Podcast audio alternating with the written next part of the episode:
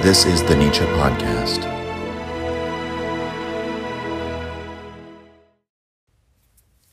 The Overman.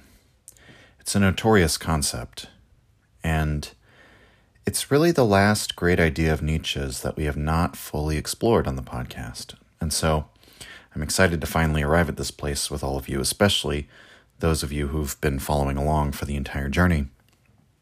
I'm not sure one can fully grasp the concept of the Overman without understanding the idea in context with all of these other ideas of eternal recurrence, amor fati, the will to power, and so on. And so now, with all of this information, I think we all understand, or at least we should at this point, what Nietzsche is doing in the book Thus Spoke Zarathustra.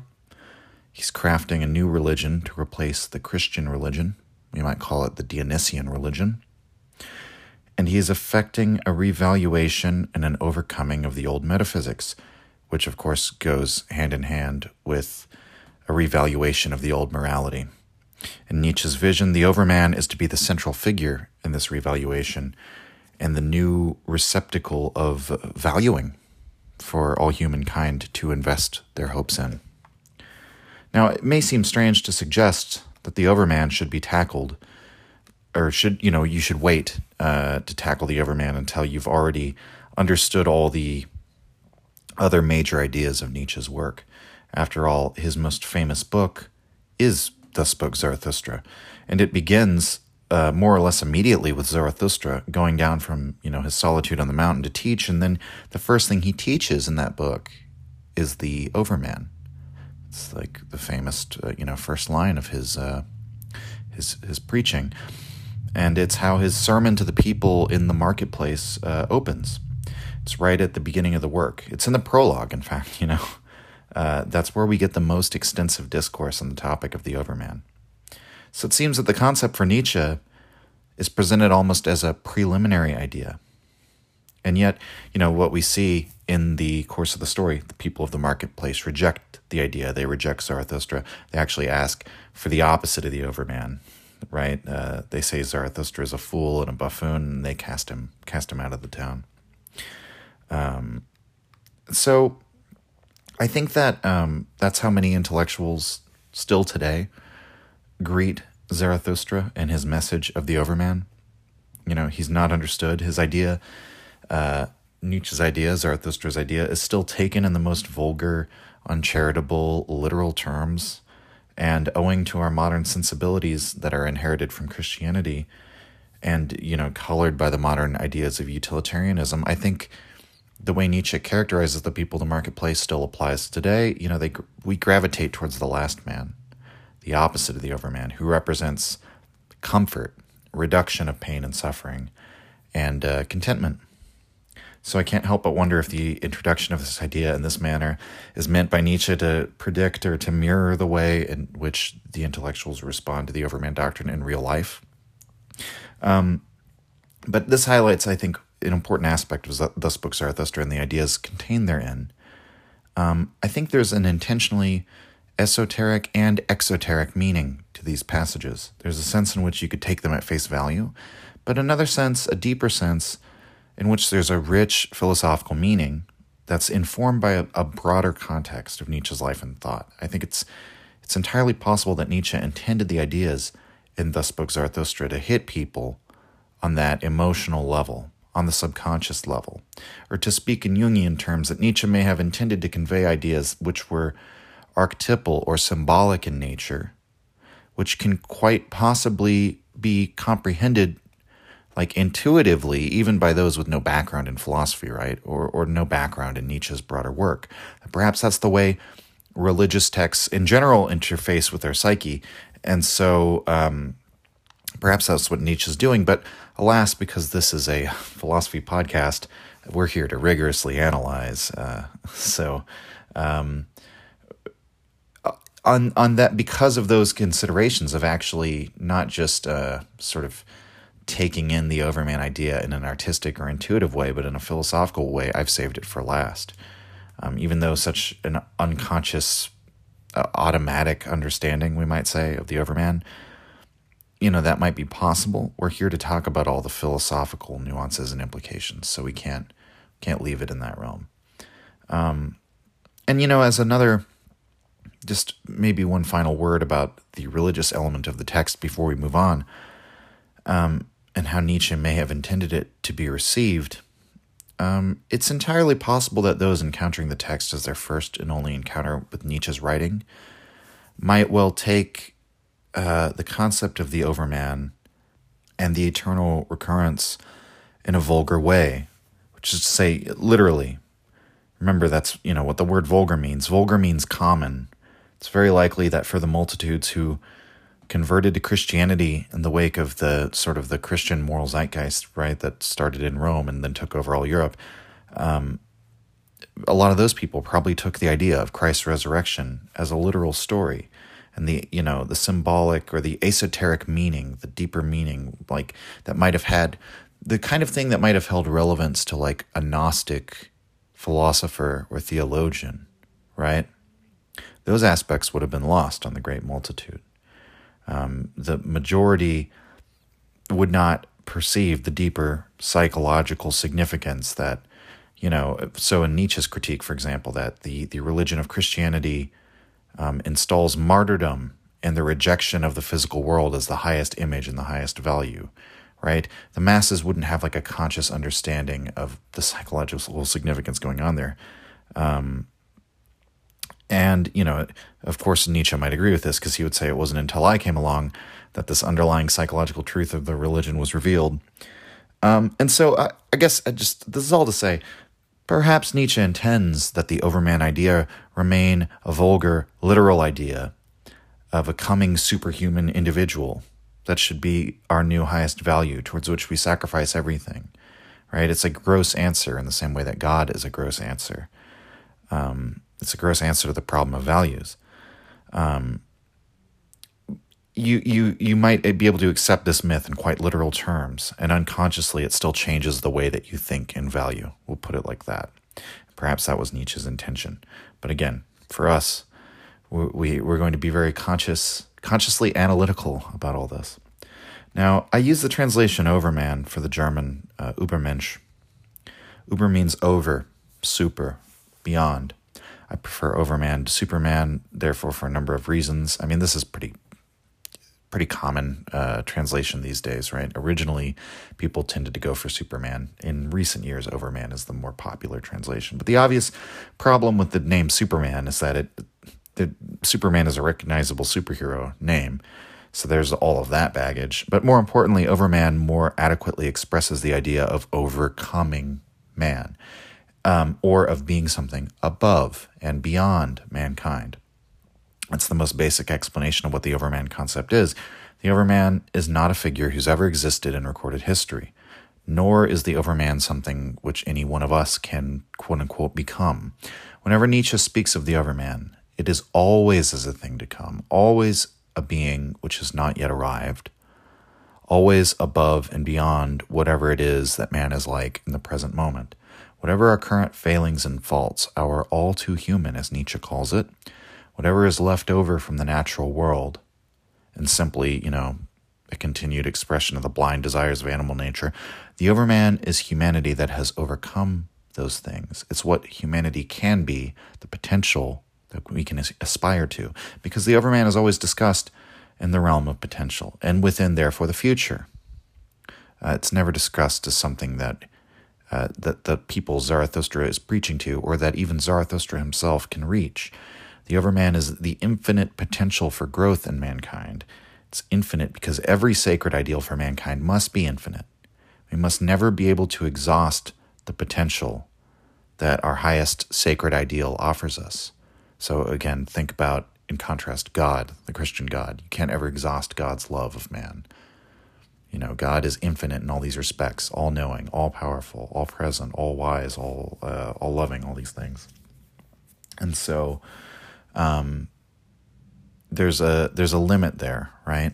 Um, there's a direction in which infinity points in. Infinity is really a direction. You, you don't ever reach quote unquote reach infinity, right? It's kind of almost a a nonsensical question to ask about reaching a state of infinity, but it's a direction in which you proceed. Which is never exhausted. You can always continue proceeding in that direction. So, whatever our current state, our current accomplishments, our virtues, our nobility, the Overman stands infinitely above all of that. We are to the Overman what lesser primates are to us. That is how far above us the Overman stands. And so, lest one confuse that for a biological or racial concept, Nietzsche never writes of the Overman in terms of a race or even in the plural form at all. It's always in the singular, individual. He does not speak of mankind bringing forth over mankind or humanity giving way to a form of life or like a species which is over humanity.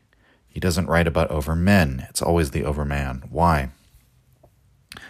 Um, I think it's actually a fairly easy answer when uh, one has looked through all of Nietzsche's work and perceived the quest that he's really on here that that's led him to this idea, the need the idea is fulfilling. Um, you know, if we look in his early essays and drafts, even before his career as a published philosophical writer, uh, it's this idea that recurs. It's only through the rarest types, uh, the rarest figures among mankind, that life can be justified or redeemed. He, I think we've talked about it before, but he talks about it multiple ways: man being elevated, justified, or redeemed. Um, in the unfinished essay, We Philologists, which was intended to be part of the untimely meditations but never published, Nietzsche writes, quote, How can one praise and glorify a nation as a whole? Even among the Greeks, it was the individuals that counted. The Greeks are interesting and extremely important because they reared such a vast number of great individuals. How is this possible? The question is one which ought to be studied. End quote.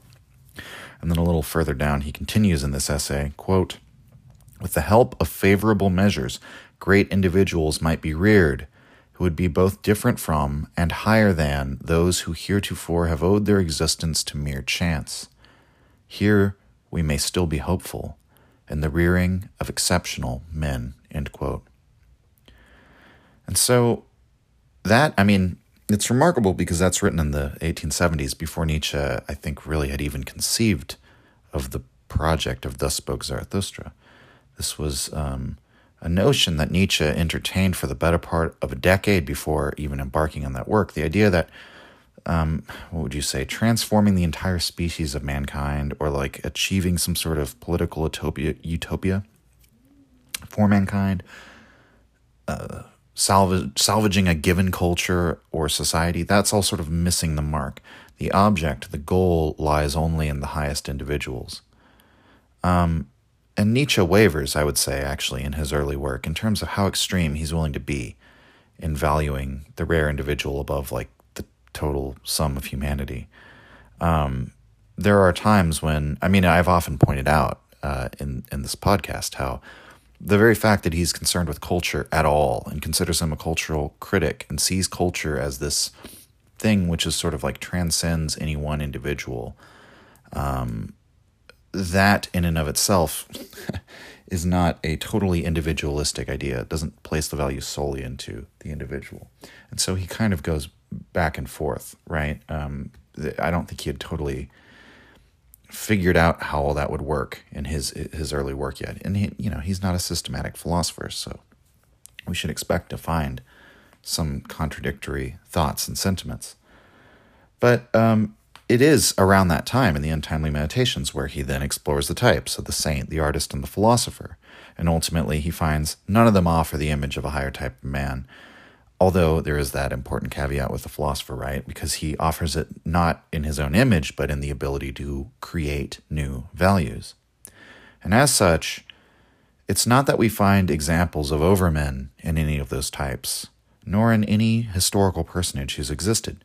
Uh, Nietzsche writes in Thus Spoke Zarathustra, this is a book two, the chapter called The Priests, quote, Never yet has there been an overman. Naked I saw both the greatest and the smallest man. They are still all too similar to each other. Verily, even the greatest I found all too human. End quote. Um, so the Overman has not existed within history, not within any person. This includes even figures Nietzsche had the most praise for, such as Caesar, Napoleon, Goethe, Heraclitus, all the rest. all of those, the, these great people, were still human, all too human. Nevertheless, the model of a few extraordinary people arising in a given society provides like a, a, blueprint of the ideal that even if no historical figure can be called an overman, because the overman is the ideal individual who's always infinitely uh, beyond anything human, they're sort of what would you? So Nietzsche says in his prologue for Zarathustra, the overman's like a like a, a lightning flash. It's like a sudden, violent flash that's been building up for years and uh, generations. So we might say every quote unquote great person that's ever existed, you know, whatever your definition of a great person might be, there's sort of a, a premonition, a flash of the overman, right? But the overman remains ever in the sphere of potential. Um, in the future, it's a thing to come, a thing towards which we can aspire and which can entice us. It's an infinite um, standard against we can against which we could measure ourselves. And so, what Nietzsche wishes to do, in fact, is to give us something that can replace the idea of God. And we've now returned then to the problem we discussed um, more or less at the beginning of the podcast. The metaphysical world has disappeared. It no longer holds any use or enticement for us. The true world has finally become a fable, and God is dead.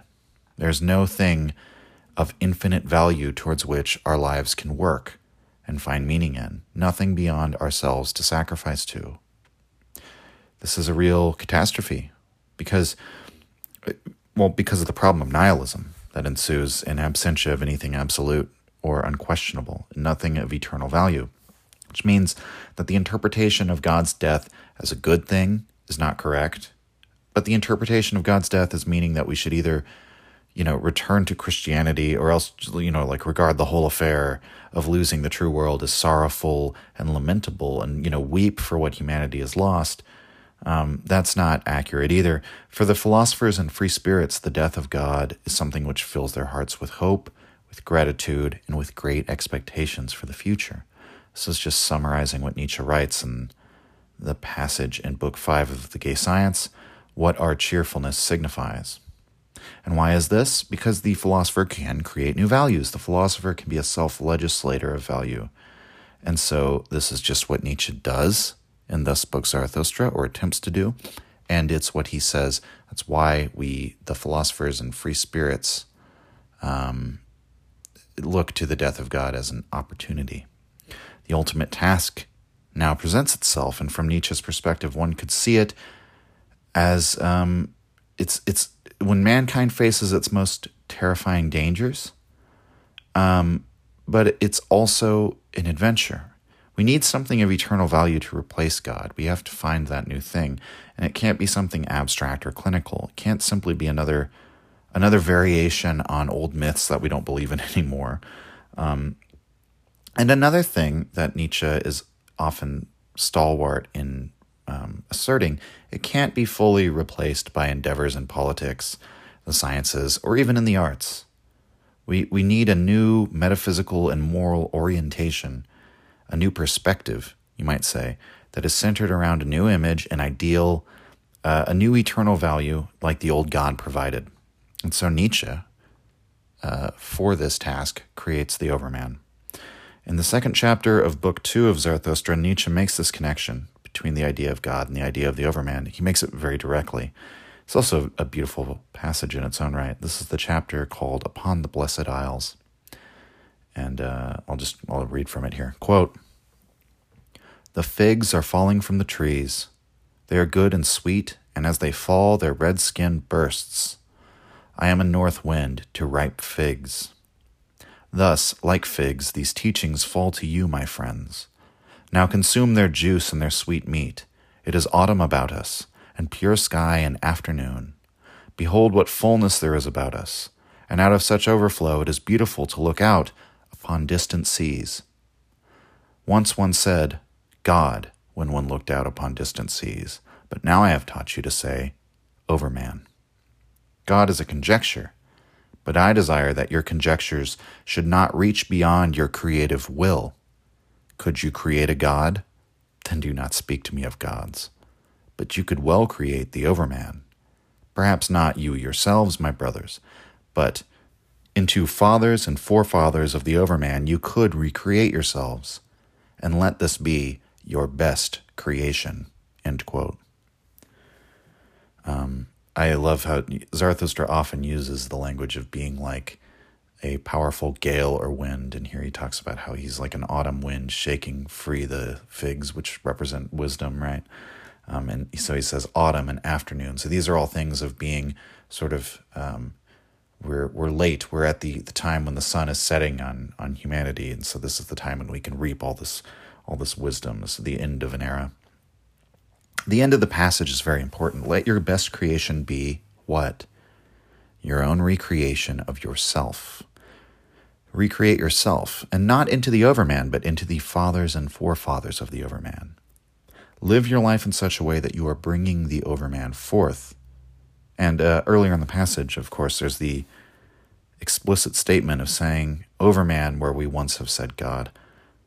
Um, and Nietzsche employs the language of looking out over distant seas because traveling on the open sea uh, conjures up danger and adventure in the sense of exploration and self mastery. It's a metaphor he uses often. And that's where Nietzsche thinks we find meaning is in the ideal that lays beyond our current state of being. And so this is a, effectively a shift from a metaphysics based on being to a metaphysics based on becoming. The overman is our ideal uh, in the world of becoming. And so, in the old Christian worldview, man comes out of an original contentment, right? That's the Garden of Eden. Man lives in communion with God. It's just sort of like this endless, paradisiacal um, existence where mankind doesn't have to do any work and there's no you know death or suffering or aging but um, it's because of our sin you know we, we leave that state and so then man lives in this world of sin of suffering of death and impermanence and disease and eternally wishes to get back to their original contentment and the promise of christianity is heaven which is basically a return to that, right? Well, it's a return to your communion with God. It's a return to eternity, an eternity of bliss. God, you know, also as a category, it's a this concept of an ever-present, eternal, unchanging character and nature. And so all of the value is invested in this quest to return to stasis, an escape from becoming, where this world where everything is impermanent and as a you know everything's mortal, and so we suffer, right? and experience pain and all this and that and the other. So Nietzsche, on the other hand, thinks the, the true character of life is becoming, that loving life means loving and accepting becoming. So his ideal is not eternal bliss, but, um, well, I mean, his ideal is eternal recurrence, right? That one's life as one lives it is eternal and there's no rest in an afterlife. Um, that uh, becoming is the very cloth of reality. And secondly, the overman instead of God. That's the other element of this. One doesn't wish to return to stasis. The ideal is transformation and becoming. One doesn't value a return to an original contentment, but to bring forth something beyond themselves. The focus is still on the individual level. You know, let your best creation be a recreation of yourself. But importantly, it's a recreation of yourself this awareness that you're an aspect of becoming. You understand yourself not as a final, essentialized thing, but as a dynamic thing. You, as a living being, as part of life, are always moving, growing, becoming. And therefore, the question is not what you wish to be, but in which direction should life proceed? In which direction will you carry life? And Nietzsche is saying, in this new understanding of what we ourselves are, you know, dynamic becomings, which are not defined by an essence or a state, but by what it is that they bring forth. That we should choose to idealize whatever it is that is better than what we are currently now. That we should make it our goal to live in a way that we ensure that we bring forth that better, whatever it may be. Um, and so there's another part further in that passage where Nietzsche emphasizes this is what it means to be a creator, to give birth to something beyond yourself. This is still in the second chapter of Book Two. Quote Creation that is the great redemption from suffering and life's growing light. But that the Creator may be, suffering is needed and much change. Indeed, there must be much bitter dying in your life, you creators. Thus are you advocates and justifiers of all impermanence. To be the child who is newly born, the Creator must also want to be the mother who gives birth and the pangs of the birth giver. So, in a sense, what we've meant whenever we've talked about the redemption or the elevation of man has always been addressing the problem of suffering, right? So, again, Nietzsche rejects uh, assessing life according to the amount of suffering in it. He rejects that as being an invalid way of assessing the value of reality because he thinks suffering is a means to an end, right? It's something in your nervous system meant to motivate you, it's a tool of your will meant to push you in one direction or the other. Um, and, and here in this passage, that's clear, right? Suffering's needed in order to bring forth creators. Um, creators who are likened to children themselves, but also they have to simultaneously be that and the mother giving birth and the birth pangs. They're sort of like a Father, Son, Holy Spirit, or we might say mother, child, and uh, holy birth pangs. I don't know. Um, but the child is a symbol of creativity both because the child is a thing newly created itself, but also children are creative, and they're creative in a naive and innocent way, creative in a natural way. And so to become such a creator and a self legislator, suffering is needed, but setting setting that aside, we have to acknowledge the blunt reality. It is struggling and suffering in combination with what Nietzsche often calls, you know, the cry of in vain. That's what humans find truly intolerable. It's why Nietzsche writes that he who has a why can bear any how. It's not suffering in and of itself. Therefore, that's the real problem of life. It's not it's not we're not going to find the answer to suffering in eliminating trying to eliminate suffering, which is something as futile as it is as it would be pointless. Um, because the real problem is the perception that it's meaningless suffering. And so Nietzsche spells out in this passage then in explicit terms what it is that makes the suffering meaningful. And that is the creation of something beyond yourself. That is the answer to suffering. That is how you create meaning in it. And it's for this reason that Nietzsche is, there's always a sense he's trying to instill into us a willingness to accept uh, our unter, Untergehen. Uh, sorry, my German is notoriously terrible, but Untergehen, our downgoing, uh, or going under. Uh, it's a word in German that Nietzsche uses quite a bit in Zarathustra.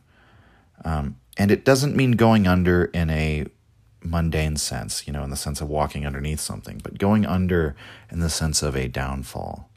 Things that go under in the sense of the word untergehen in German would be things like ships, as in sinking, right? If a ship uh, does an untergehen, it's sinking. That would be the meaning. Or the sun, as in the sun is setting. The sun, in German, they say the sun is going under, right? Could also apply the word to a nation or a culture. As when one says that a civilization falls, you would say the civilization goes under. Uh, and we'll see when we get deeper into Zarathustra's first major sermon in the book, which is the topic of the Overman. He repeats the idea of going under again and again and again and he means this term to apply to ourselves um, on the individual level, not only in the sense of literally dying, but also understanding ourselves, conceiving of ourselves as yielding or giving way at our proper time to something greater that will take our place. So, the important thing for Nietzsche is that you give rise to something, that you create something to succeed you, and you should be willing to go under in order to make way for this new something. As David Bowie wrote in the song Oh You Pretty Things, the lyric, gotta make way for the homo superior, right? Which means homo, you know, human. This means, of course, superior human. And this was confirmed by Bowie as a reference to the ideas of Nietzsche. So, so long as the thing that you're going under to make way for is truly something better than what came before, you should honor that thing as your own creation and make your life as you have lived it meaningful by giving way, giving rise to that thing, to that offshoot of yourself. And so um, we therefore understand our lives in this Zarathustrian Dionysian religion as, you know, in terms of living under a great noontide. That's a, another metaphor he uses quite a bit. This is from the last chapter of Book Two, sorry, Book One of Zarathustra uh, quote, It is the great noontide, when man stands in the middle of his way between beast and overman, and celebrates his way to the evening as his highest hope, for it is the way to a new morning. Then will he who goes under bless himself for being one who goes over and beyond, and the sun of his knowledge will stand at high noon for him. Dead are all gods. Now we want the Overman to live. On that great noontide, let this be our last will. So be willing to let your own sun set and go towards evening, because this means the new morning of something greater and more powerful than you. And so throughout Zarathustra's sermons, he's constantly throwing in the refrain of how the person in question, you know, either is or isn't a bridge to the overman. So, you know, uh, for example, in the passage of the despisers of the body, he sort of concludes with, "Oh, you de- you despisers of the body, you're not a bridge to the overman, right?" So, um, that's a new diss, a new insult you can try using on your friends um, if they disappoint or upset you. Just be like, "No, man, you're not a bridge to the overman." So, uh, and conversely, Zarathustra's way of giving praise is to suggest that you are giving rise to the Overman. So the Overman is the new God. It's the new measure of all value in existence, as we've said. And so for the rest of the episode, we're now going to go back to Zarathustra's prologue and do an in depth look at Zarathustra's sermon about the Overman to the people of the marketplace. Zarathustra arrives at the town in part three of the prologue. Many people are gathered together in the marketplace, waiting for the performance of a tightrope walker. Zarathustra then speaks to the crowd quote, I teach you the overman. Man is something that shall be overcome. What have you done to overcome him? Again, notice he uses the singular for man and for overman, and suggests that all of us could do something to overcome man. We that we as humans can do something to overcome humanity in our own lives as we live them today. Humanity shall be overcome as speaking as a collective subject, right? We could say just as all species evolve and change, this level of analysis is certainly true, but the focus is on what have you done? We can relate this to the passage we discussed before. Let your recreation of yourself, you know, into a being that can become an ancestor of the overman, let that be your greatest creation. So Zarathustra continues, quote, All beings so far have created something beyond themselves. And do you want to be the ebb of this great flood, and even back to the beasts, rather than overcome man? What is ape to man? A laughing stock or a painful embarrassment. And man shall be just that for the overman, a laughing stock or a painful embarrassment.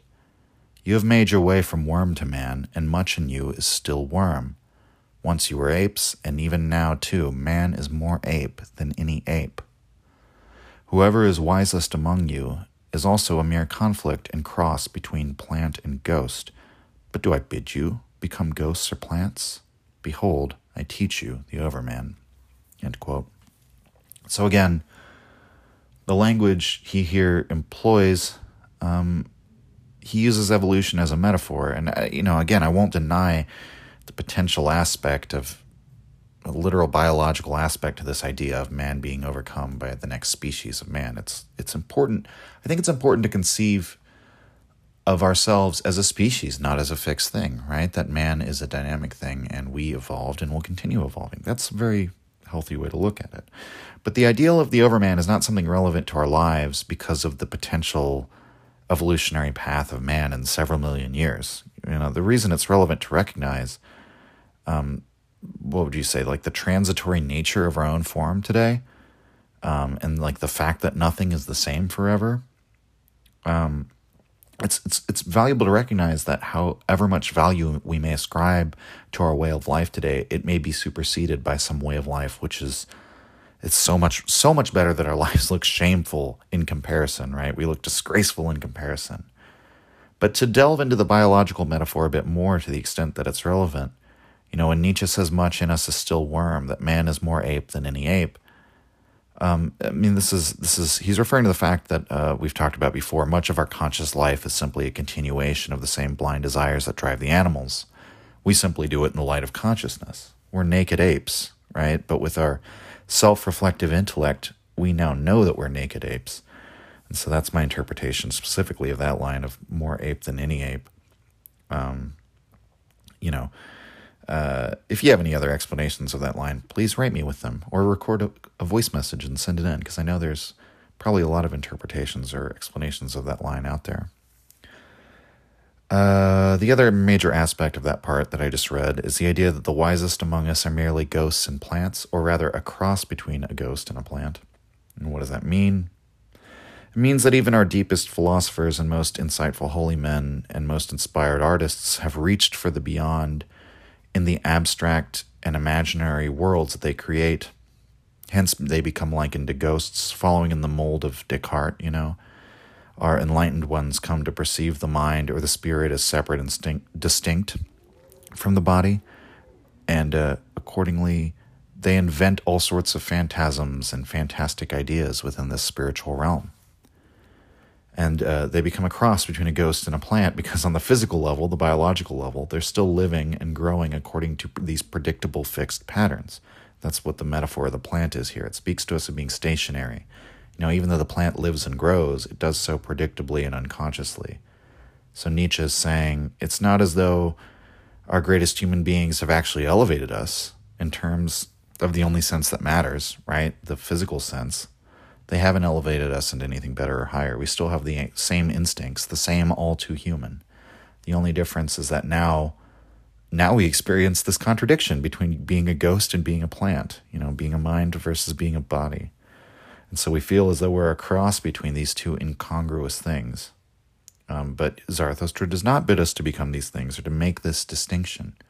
He wants uh, mankind to grow into something beyond itself. And it's, I think this is another way of pointing out how mind body dualism was a, a tragic misstep in man's philosophical moral development. But we'll continue the passage. Quote, Behold, I teach you the overman the overman is the meaning of the earth. Let your will say, the overman shall be the meaning of the earth. End quote. And just to briefly interject, he emphasizes the words shall be. Meaning again, the overman must be a thing that shall be. It's the meaning of the earth for us right now because where we find meaning is in giving rise to something beyond ourselves. And the knowledge that we are giving rise to the overman will justify our lives on this earth. But it's also a thing to be because it's always a future that's infinitely beyond us. So back to the text. Quote, I beseech you, brothers, remain faithful to the earth, and do not believe those who speak to you of otherworldly hopes. Poison mixers are they, whether they know it or not.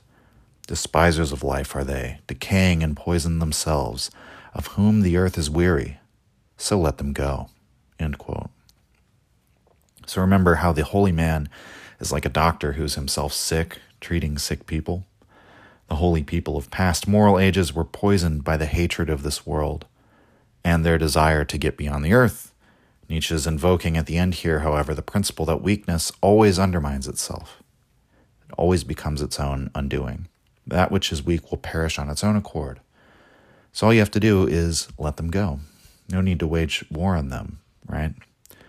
Uh, what is essential, though, is that all of us, However, we free spirits remain faithful to the earth, remain faithful to this world of becoming. Quote, Once the sin against God was the greatest sin, but God died, and these sinners died with him. To sin against the earth is now the most dreadful thing, and to esteem the entrails of the unknowable higher than the meaning of the earth. Once the soul looked contemptuously upon the body, and then this contempt was the highest she wanted the body meager, ghastly, starved. Thus she hoped to escape it and the earth. Oh, this soul herself was meager, ghastly, and starved, and cruelty was the lust of this soul. But you too, my brothers, tell me, what does your body proclaim of your soul? Is not your soul poverty and filth and wretched contentment? So I think at this point, I mean, this is pretty self explanatory passage, having looked as we have at Nietzsche's view of saints and holy men. Asceticism is this feeling for cruelty directed inward in order to viciously tyrannize over the body and its drives as a means of rejecting the world and trying to trying to escape from the world. We therefore separated the body entirely from the consciousness, calling the conscious mind the soul. And Zarathustra concludes with the idea that the spiritual world as elevated over the physical is in fact a sign of corruption. And he begins with this refrain that we'll hear uh, several times poverty and filth and wretched contentment. Poverty meaning want. You know, your soul's poverty is what we call all the ways in which your soul or spirit is wanting. Filth is in pollution. You know, the modern soul is polluted with all sorts of junk. And finally, wretched contentment. Another way to translate this might be complacency. But I think uh, keeping it as wretched contentment has an almost religious and condemnatory tone to it, which I think is best to uh, preserve. So, uh, continuing, quote, Verily, a polluted stream is man. One must be a sea to be able to receive a polluted stream without becoming unclean. Behold, I teach you the overman. He is this sea. In him, your great contempt can go under. What is the greatest experience you can have? It is the hour of the great contempt, the hour in which your happiness too arouses your disgust, and even your reason and your virtue, the hour when you say, What matters my happiness? It is poverty and filth and wretched contentment. But my happiness ought to justify existence itself. Again, the implicit criticism of the idea of measuring existence by happiness or suffering the greatest hour one can experience is the hour of great contempt, as he calls it here. And what does he say arouses it? Even your own happiness.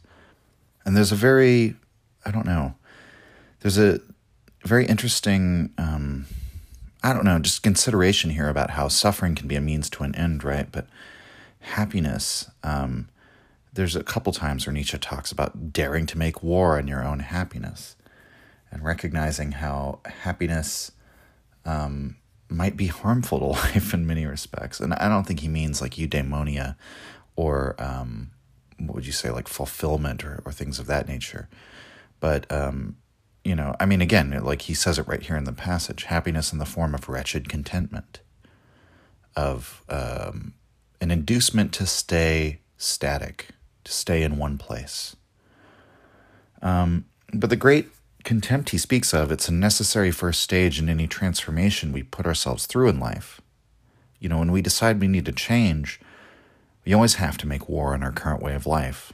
It includes making war on our own happiness. It's in the name of something greater, which is the change into something better than we are now. And so, first, one has to recognize the problems, or say, not even that, just say to themselves that they'll part with the happiness that naturally emerges from dwelling continuously in what is familiar and um, what is easy. You know, your great contempt can go under, he says, in the image of the overman, because the overman is that meaning that justifies this um, this disgust for your own happiness in your life as it is now. The promise of that greater than that lies in your future that you can give rise to. Um, and so Nietzsche continues describing this hour of great contempt um, because, you know, discarding your present happiness is not all that is required. And so the passage continues, quote, The hour when you say, What matters my reason? Does it crave knowledge as the lion for its food? It is poverty and filth and wretched contentment. The hour when you say, What matters my virtue? As yet it has not made me rage. How weary I am of my good and my evil. All that is poverty and filth and wretched contentment. The hour when you say, What matters my justice? I do not see that I am flames and fuel, but the just are flames and fuel. The hour when you say, What matters my pity? Is not pity the cross on which he is nailed who loves man? But my pity is no crucifixion. Have you yet spoken thus? Have you yet cried thus? Oh, that I might have heard you cry thus. So, what matters my reason? Right? We covered this in the episode on philosophers last week. Does reason crave knowledge as the lion does for its food? This means we ought to ask Does reason serve life? Is your will to truth really aligned with your will to power? You know, in order to follow will to power um, in a way that is life enhancing, all things which you know they give rise to that which is greater but then they go under as he talks about um, to truly transform right you must be willing to part with your current your current character or your current assumptions or your current form of logic or your current moral ideas your ideas of justice even pity you have to be willing to, you know, let yourself down from the cross of your own pity for man. Because man is a thing to be overcome. Don't let your love of man lead you to wish to preserve mankind, which is, you know, you'd be preserving man, but only as a lifeless specimen. And uh, this part of Zarathustra's sermon ends with Zarathustra comparing the overman to lightning, to lick at you with his tongue, wishing to, he says he wishes to lick the crowd into a frenzy. You know, quote, I teach you the overman, he is this lightning, he is this frenzy, end quote. Now, famously, the people do not much care for what Zarathustra has said, and they make fun of him and turn their attention to the tightrope walker, who begins his performance. Zarathustra doesn't let up, however, and in part four, he continues with his sermon, using the imagery of the tightrope walker to try and get through to the crowd. Rather than interrupting the sermon, as I've done in the past section, uh, I'm just going to simply read through this part in full because not as much commentary is necessary, I think, with everything we've sort of already talked about. And what you'll see as we read through it is that every proclamation of this part of Zarathustra's speech is a variation on the same theme. Zarathustra lists off a series of types of people and the types of uh, lives that he loves. Um, what they all have in common is that Zarathustra is praising those who are willing to live powerfully and dangerously in such a way as to live in acceptance of the fact that they will one day go under, and as such, consciously try to prepare the way for something greater than themselves. These are lives of becoming that he gives praise for, lives of transformation. Um, the significance of that word, untergehen, is central here, um, and as are the metaphors of like, there's a, there's a German prefix, two two of them, over and under, right? Uber and unter, and Nietzsche uses quite a few of those words in this uh, passage. And then another thing you will notice, if you're at all familiar with the Gospels, is that this passage is intentionally modeled after the Sermon on the Mount. Uh, you know, in Jesus' sermon, he lists, lists all these different types of people whom are blessed. And Zarathustra here begins each line with, I love those who, or I love him who. And so um, some people have actually translated that as Zarathustra saying, Blessed are these, blessed are those. But um, it's, I think that's like a bit more of an interpolative um, translation, and that uh, a more faithful one to Nietzsche's idea probably it's not to exactly mirror what Jesus says. That, you know, rather than God blessing somebody, it's Zarathustra who's giving his love or his blessing. Um, so he begins by using the image of the rope. That's the first thing he brings up, which he draws from the tightrope walker, um, beginning his performance far above the crowd while Zarathustra gives this sermon. So um, I will read uh, part four, or most of part four. Quote Man is a rope tied between beast and overman, a rope over an abyss, a dangerous across, a dangerous on the way, a dangerous looking back, a dangerous shuddering and stopping. What is great in man is that he is a bridge and not an end. What can be loved in man is that he is an overture a going under. I love those who do not know how to live except by going under, for they are those who cross over. I love the great despisers, because they are the great reverers and arrows of longing for the other shore. I love those who do not first seek behind the stars for a reason to go under and be a sacrifice, but who sacrifice themselves for the earth, that the earth may some day become the overman's. I love him who lives to know and who wants to know, so that the overman may live some day, and thus he wants to go under. I love him who works and invents to build a house for the overman and to prepare the earth, animal and plant for him, for thus he wants to go under. I love him who loves his virtue, for virtue is the will to go under and an arrow of longing.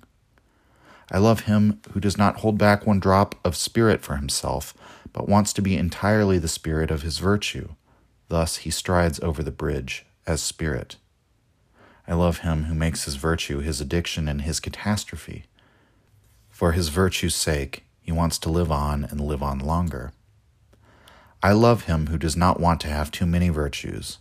One virtue is more virtue than two, because it is more of a noose on which his catastrophe may hang. I love him whose soul squanders itself, who wants no thanks and returns none, for he always gives away and does not want to preserve himself.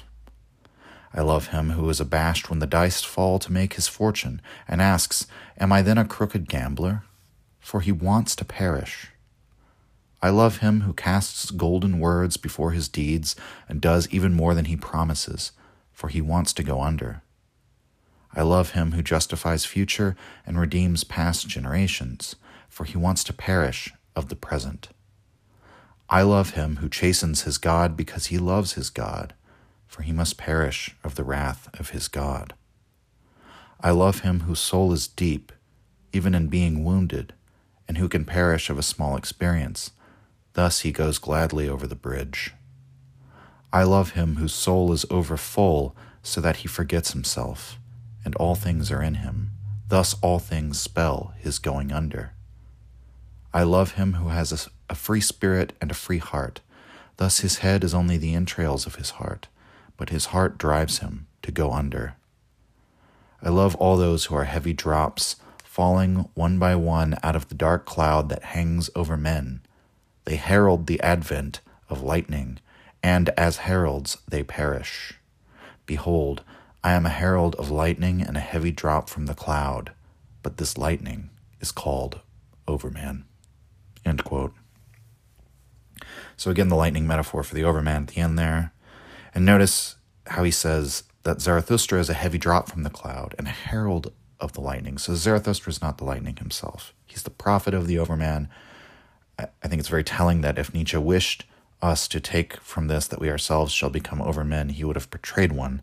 Instead, he portrays as his central figure the person who lives for the value of the overman, who teaches others to live in service of such a value. In other words, just like Christianity doesn't teach you to become God yourself, but to live in such a way that you honor God, Zarathustra in all of his preachments here does not tell his followers to become the overman, but to what? To squander themselves, to go under, to prepare the way for the overman to arrive. And so, why is this? That we ought to be okay with perishing and squandering our lives, letting our own virtues be our calamity. There, there are many different types of person or types of life that Zarathustra lists off here, and they're not they're not all the same. You know, he includes people you might even expect Nietzsche to criticize too. You know, the person who goes over the bridge is spirit and holds back not one drop of spirit, or the one who loves his God, or one who feels so deeply that he can perish even of a small wound. You know, why praise a spiritual person or a worshiper of God or a, apparently a fragile person, right? But notice what he emphasizes not holding back one drop of one's spirit. So he's describing a spiritual person, but somebody who he doesn't keep his spirituality for himself. He makes it his whole virtue, a wholesale commitment. And in the next line, he speaks of virtue as a thing that becomes a person's great catastrophe. Although um, virtue. Interestingly, you know, it's like he's talking about the value of going under, but he also praises one who, out of his virtue, wishes to live long, right? And uh, and who clings and uh, doesn't go quiet into that good night. Um, but virtue becoming someone's catastrophe, I think, in the way the, the the common idiom we talk about being punished for our virtues, right? Our virtues, that, that's to say, our our aspects of our character which define us and which are that which is best in us, that is also what we perish of. Because our virtues speak to what it is we value most, and you know what it is that we value most is often what's most deadly. You know, we perish of what we love. And so, speaking of love, when he speaks of one who loves one's God, he speaks of loving your God so much that you chasten your God, which is a way of saying to re- rebuke or recriminate your God. So you reject what you find holy because you love it so much.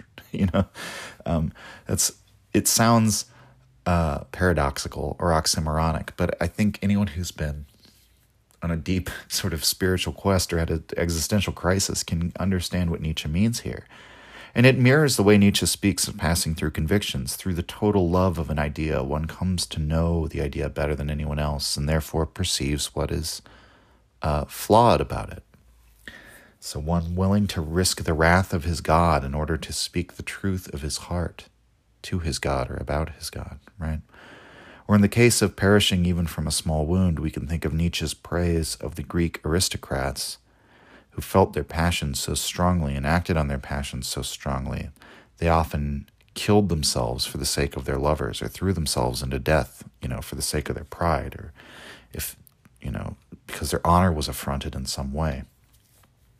Another metaphor we might find in these preachments, you know, aside from going under, um, but it's really the same thing, but uh, it's another way Nietzsche talks about it the idea of giving away, of not wanting to preserve yourself. It's a, but a, a more positive image, right, to consider give yourself away, right? Rather than hoarding our lives, hoarding life, um, we should give it all away. We should live in such a way that we give ourselves to the world. We give of what is best in us, of what we love the most. Um, what is the line again? I love him whose soul squanders itself, who wants no thanks, and returns none, for he always gives away and does not want to preserve himself. And really, one cannot understand this passage without understanding the underlying moral idea that Nietzsche is attacking here. The idea that it's a, on some level, a polemic against. And really, it's not even it's not even the moral idea, but there's moral ideas that spring up from it, and it's it's an instinct that he's attacking here. It's the instinct of self-preservation. Zarathustra loves people who can act in such a way that they commit to an ideal or a principle or a value and give themselves to that f- fully, which may mean parting with one's comfort. It may mean parting with wealth or status or privilege. It may mean alienating friends or being cast out of institutions or making yourself an enemy of the age in which you live. It may even mean to give up one's life. That's the ultimate sacrifice one would be making. But it's a conception of life that's not based on preservation, not based on preserving oneself or preserving comfort. The underlying theme is that none of those things are the meaning of life. And if your religion and your morality or your ideology or whatever it is springs up out of that instinct to preserve yourself, you're building on a foundation of weakness. It's it it's a going to be a morality of descending life rather than ascending. Um, and so Nietzsche's philosophy of becoming and of overcoming is in direct opposition, therefore, to self-preservation. Um, and so the and the beautiful way of talking about it, he mentions he invokes it a couple times here and then other times throughout Thus Spoke Zarathustra, is that of being an arrow of longing. Shoot the arrow of your life as high as you can. And don't be afraid of the downfall that will inevitably come. Just fire higher, farther than anyone has gone before. Aim for the greatest distance. And unlike the common adage, you know, shoot for the moon, and even if you miss, you'll land among the stars. That's what people like to say.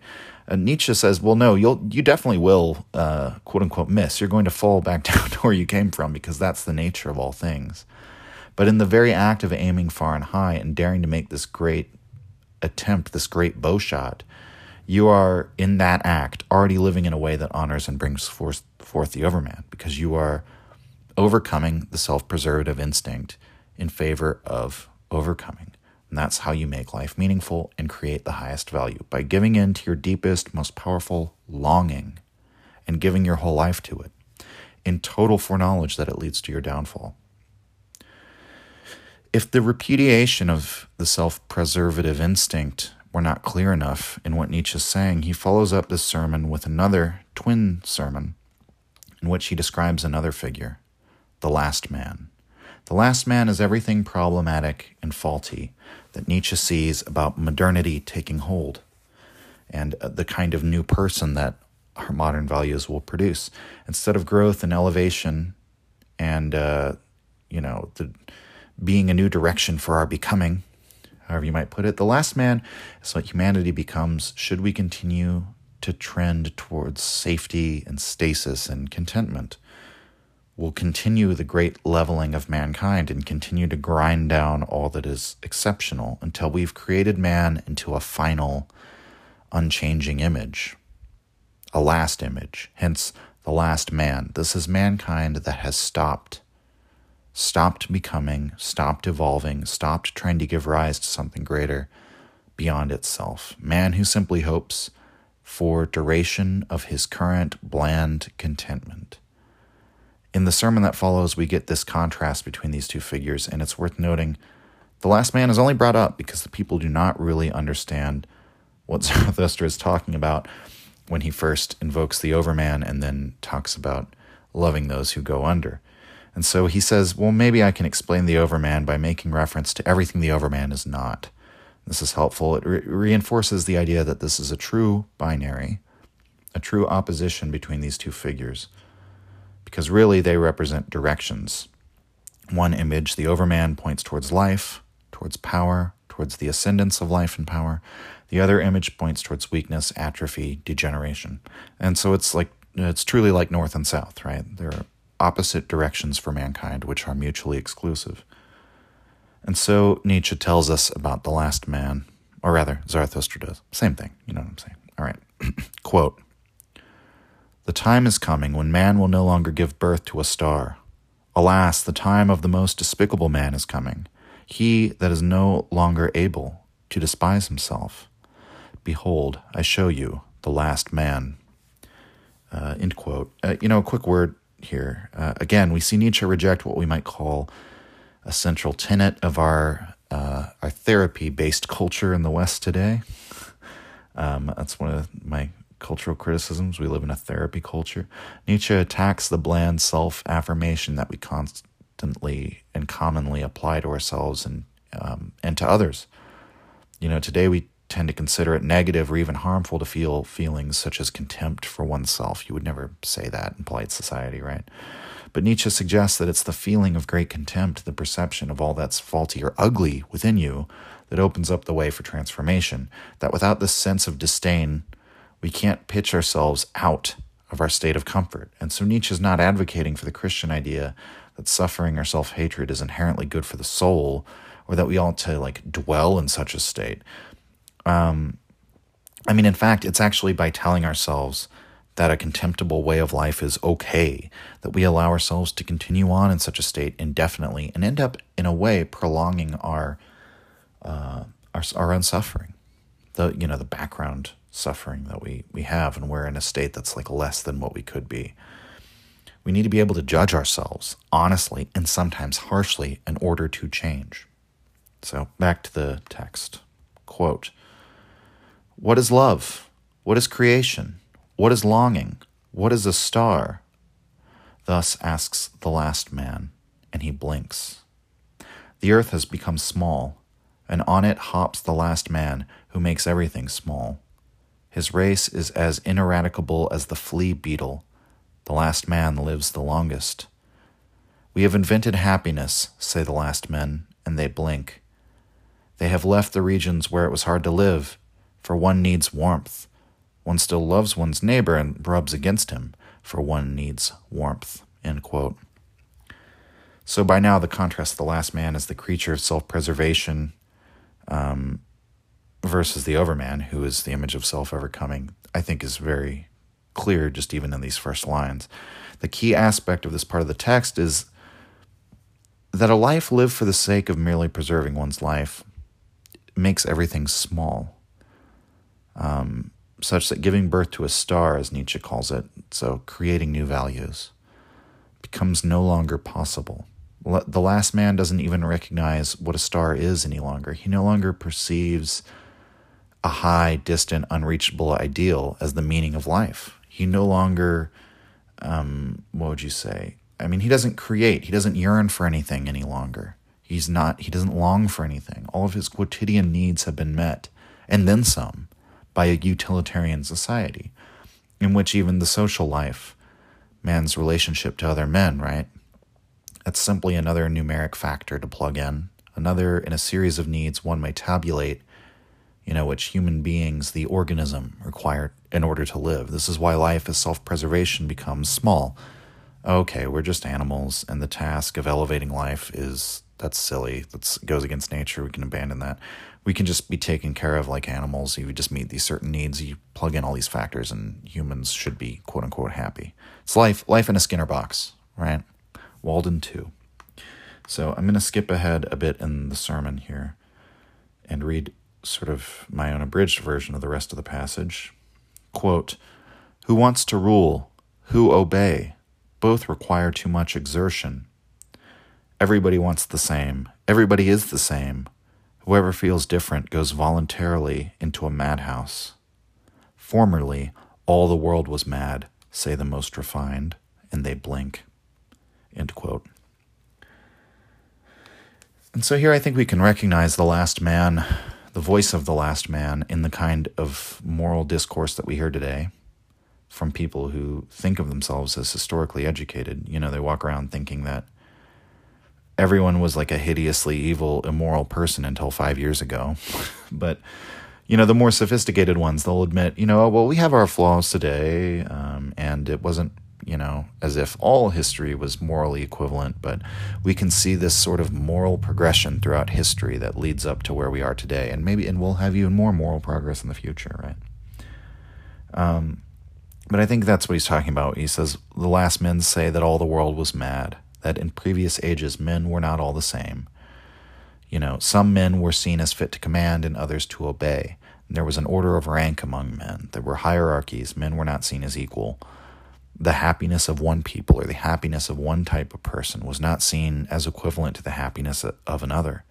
And that's one of the great criticisms Nietzsche makes of utilitarianism that the measure of happiness or unhappiness, or even physical pain or pleasure, requires that we assert the equivalence of inherently unequal things. We cannot know whether someone who lived in the Bronze Age experienced pain, even just, you know, physiological, physical pain, right? We can't know if they would experience that the same way we do. You know, would a Spartan who had endured the rite of passage, the, uh, what is it, the Krypteia, I think it is, would a Spartan who was forced to, you know, endure this rite of passage where he has to live off the land without any aid from the the broader society and just survive out on his own. Will this type of person feel physical pain in the same way uh, as you or I, who were you know raised in comfort? Likely, if you're listening to this, you were probably raised in comfort. Although you know, I know it doesn't apply to everybody, but I don't. know. In a world in which all are made equal, all humans seen as equal, all states of pain or pleasure measurable which suggests some sort of universal standard, right? And the value or worth of all lives and all ways of living measured as roughly being the same. You know, who would wish to command or obey if that's the case? The concept becomes a mere injustice. In the wake of our egalitarian and utilitarian, you know, revolutions in thinking, commanding and obeying falls by the wayside, and the order of rank collapses. And um, you know, maybe you think that's all to the good, but what Zarathustra points out here is that we stop valuing the exceptions to the rule and begin to value only the rule. And that perhaps that's a necessary consequence of all this. And the passage ends with the refrain, quote, We have invented happiness, say the last man, and they blink, end quote. Um, and so, yes, you know, uh, of course, we would if you are looking at things in this clinical utilitarian way of that's ultimately based on the self-preservative instinct you would say no one's known happiness as we have known it today because no one else has been as comfortable or as content as we are today. No one has had the lux- luxuries that we've had available the conveniences that we now have available. So we have invented happiness of course um, and so, as you probably know, the people of the marketplace meet what Zarathustra says with laughter, and they say in response to him, quote, Give us this last man, Zarathustra. Turn us into these last men, and then we shall make you a gift of the overman. End quote. Um, and so Zarathustra, you know, when he starts out talking about the last man, he says, I'll, I'll give them the picture of the most contemptible man. And their response is to say, Make it, give us this, make us into this. You, you go do some downgoing and make way for the overman. How about you go squander your life, Zarathustra? We'll be fine here living in, in our wretched contentment. Uh, I can only say, how much did Nietzsche nail it there? This has largely been the response to his ideas. Ever since they came into the broad societal consciousness, the vast majority do prefer the last man and take that to the, be their ideal instead. And I don't even think that's even arguable. That that's what our society resembles today. What happens next is a somewhat an, enigmatic scene, but it makes a lot of sense in light of Nietzsche's interpretation of Plato's Symposium. I'll just use that as an analogy. So remember in that text when we talked about it, Nietzsche sees Socrates' speech It's the highest rung of the ladder in an ascending series of speeches which each serve to more deeply reveal the true nature of love. So Socrates' speech is that love is love of the beautiful, the beautiful itself, rather, not any one beautiful thing, but the love of the beautiful itself. And that what is truly beautiful is to live in virtue, because virtue endures long beyond the physical form or physical beauty. And the way that one can live in virtue is by living a philosophical life and thus gaining the wisdom of how to live in virtue. And uh, that's what endures the longest is the most beautiful thing because what we're looking for in our pursuit of that which we love is immortality. And so Socrates has thus stated his argument, but the audience may be left to wonder whether what Socrates says is actually correct. And then, immediately after, Alcibiades drunkenly barges into the room and he shows us that what Socrates told us is the truth. He makes a drunken confession of love this most beautiful, powerful, and regal figure of Alcibiades, who's not a deep philosopher at all, but he is madly in love with this ugly, plebeian old man. And this confession reveals that, in fact, Socrates is correct. Alcibiades loves what? He loves the beautiful itself. And what is that? Well, it's embodied in Socrates, the man who's not physically beautiful, but a philosopher who instructs those around him in virtue. So we therefore get a sort of allegorical demonstration of what Socrates argued in explicit abstract terms. So I would posit to you that what happens in Zarathustra, Zarathustra is given a picture of eudaimonia. The good life, the meaningful life, is the life lived in pursuit of something greater than yourself, towards which you give up everything. You are willing to go under to give rise to something greater than you. That's what it means to go under in the name of the overman. And so, what follows that? Well, then we get the scene of the tightrope walker who has begun his act, and the rope is suspended between these two towers over the spectators who are watching below. And as I mentioned, you know, he's begun his tightrope walk across the rope as Zarathustra began speaking. And the word in German for tightrope walker is actually rope dancer. So the idea would be that he's sort of he's supposed to nimbly he's perform. This is a performance. He's not just doing a uh, just a simple walk across, right? but um, he's supposed to dance across, we might say. Then something unusual happens. A jester comes out from the tower from which the tightrope walker exited. And at the exact point that he reaches the middle of the rope, um, the jester comes up behind the performer and begins shouting at him and haranguing him and heckling him. And so, symbolically, what are we seeing? This is high noon, the great noontide. He's exactly in the middle of the rope, suspended between beast and overman, as Zarathustra said. Um, this is the zenith of man, where we're halfway to the overman. And um, if you if you listen to my last conversation I had with Carl Nord, the jester in my interpretation, as I said there, is Nietzsche. He's the court jester, and the way that the court jester po- poked fun at the nobility, was able to poke fun at royalty and the nobility, and, and said things that couldn't be said in polite society. Nietzsche is a clown in that manner. He's willing to be absurd and to be offensive and to be ridiculous because uh, through this, he's able to be truthful.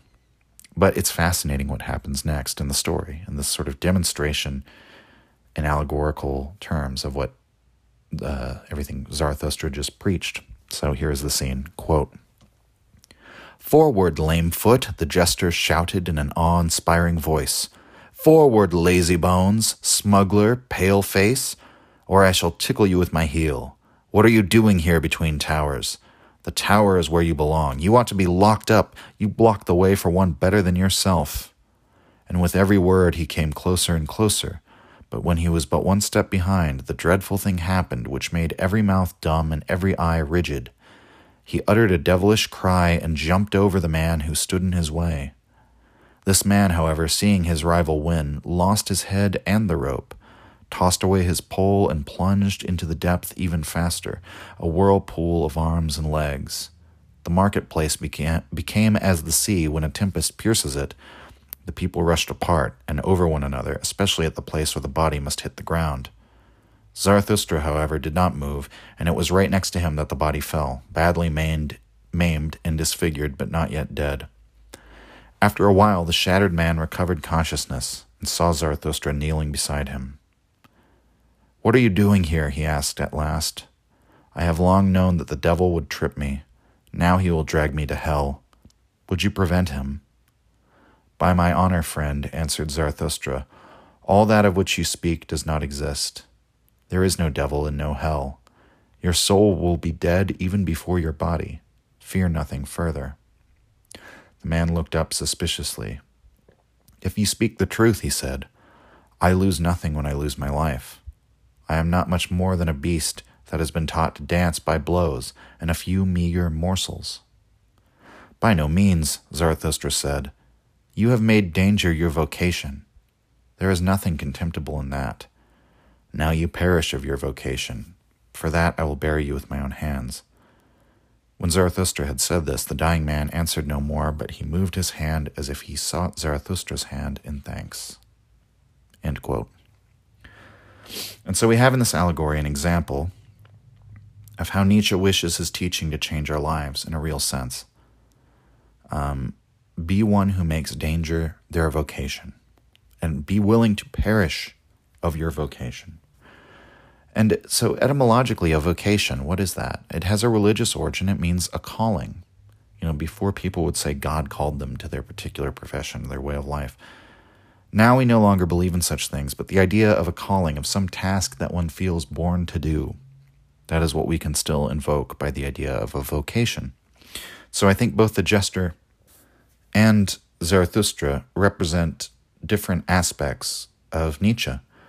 The jester is the cynical, prodding, brutally honest side of Nietzsche that spurs man on to get to the other shore, to cross the bridge, to make their life a path to the overman. He's the great, uh, you know, remember he says he loves the great despisers because they're the great reverer. He is showing his great contempt for man, but as an inducement to get man to change, to transform to um, accept becoming and make their lives um, part of that, right? Um, part of that uh, quest to give rise to something greater. And so uh, it's he's that's why the great despisers are also the great reverers because it's out of love for man that Nietzsche is uh, cynical about man and willing to be brutally honest towards him to make him change. He doesn't cut us any slack, right? But the comedy in all this is that because of the jester's ribbing and the fact that he surprises the tightrope walker by leaping over him, directly causes his death. Um, and later in the book, in Book Three of Zarathustra, in the chapter on the Old and New Tables, uh, is in Section Four, Nietzsche references this scene again. He says, "quote Only a jester thinks that man can be skipped over." End quote.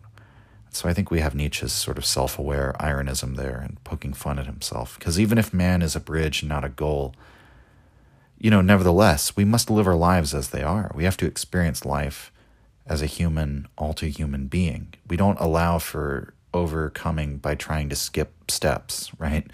Change, lasting, meaningful change, is always gradual. And so Nietzsche is saying, you know, only myself, the clown, the court jester, the sharp tongued ironist, you know, the, the daring philosophers and free spirits, only types like me are willing to entertain the idea of like making that leap, leaping over man as it is now. It's a dangerous leap, and it and it can result in the destruction of man as he is. Nietzsche is willing to help us go under, according to the rule he gives us in Antichrist too, that all which is weak and botched should perish, and in fact, we should even help it to perish.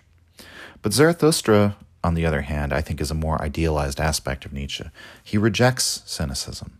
He rejects the cynical view of the life the tightrope walker has led, which the tightrope walker himself sort of expresses in his despair. You know, Zarathustra tells him, you know, in, in essence, you're not just another animal in a Skinner box acting according to carrots and sticks. There's something valuable and meaningful beyond that. And what is that? It's being willing to fully commit to a, a vocation, to a calling, and specifically to one which is a calling of living dangerously. And likewise, he rejects you know, the spiritual world's entreaties as well. He tells the man, These don't exist. Don't be afraid of that. The only value is in this life. And so that's the great task set for us by Nietzsche.